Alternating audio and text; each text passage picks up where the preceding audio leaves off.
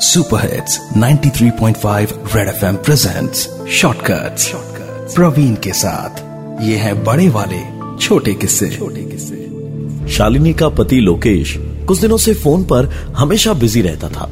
यहाँ तक कि रात भर अपनी कलीग से बात करता रहता। शालिनी को ये एक्स्ट्रा मैरिटल अफेयर के साइंस लगने लगे। ठीक है आज भी। पक्का। एक दिन लोकेश की ऑफ़िस में पार्टी थी।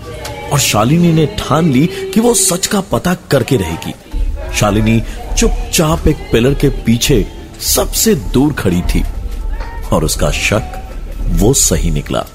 शालिनी को अपने आसपास ना देख के लोकेश अपनी सेक्रेटरी के साथ छुपते छुपाते ऊपर वाले केबिन की तरफ़ जाने लगा। शालिनी उन दोनों का पीछा करके ऊपर के केबिन में गई और देखा तो दोनों बहुत नज़दीक खड़े थे। शालिनी पर मानो जैसे भूत सवार हो गया था। उसने टेबल से फ्लावर वास उठाकर लोकेश की सेक्रेटरी के सर पे ज़ोर से दे मारा। शालिनी! शालिनी! शालिनी! फिर से दिन में सपने देख रही हो। शालिनी खुद के दिमाग में ही अपने शक को हकीकत बना रही थी। शक का कोई इलाज नहीं होता। एक बार दिमाग में घुस जाए तो फिर जिंदगियाँ बर्बाद कर सकता है।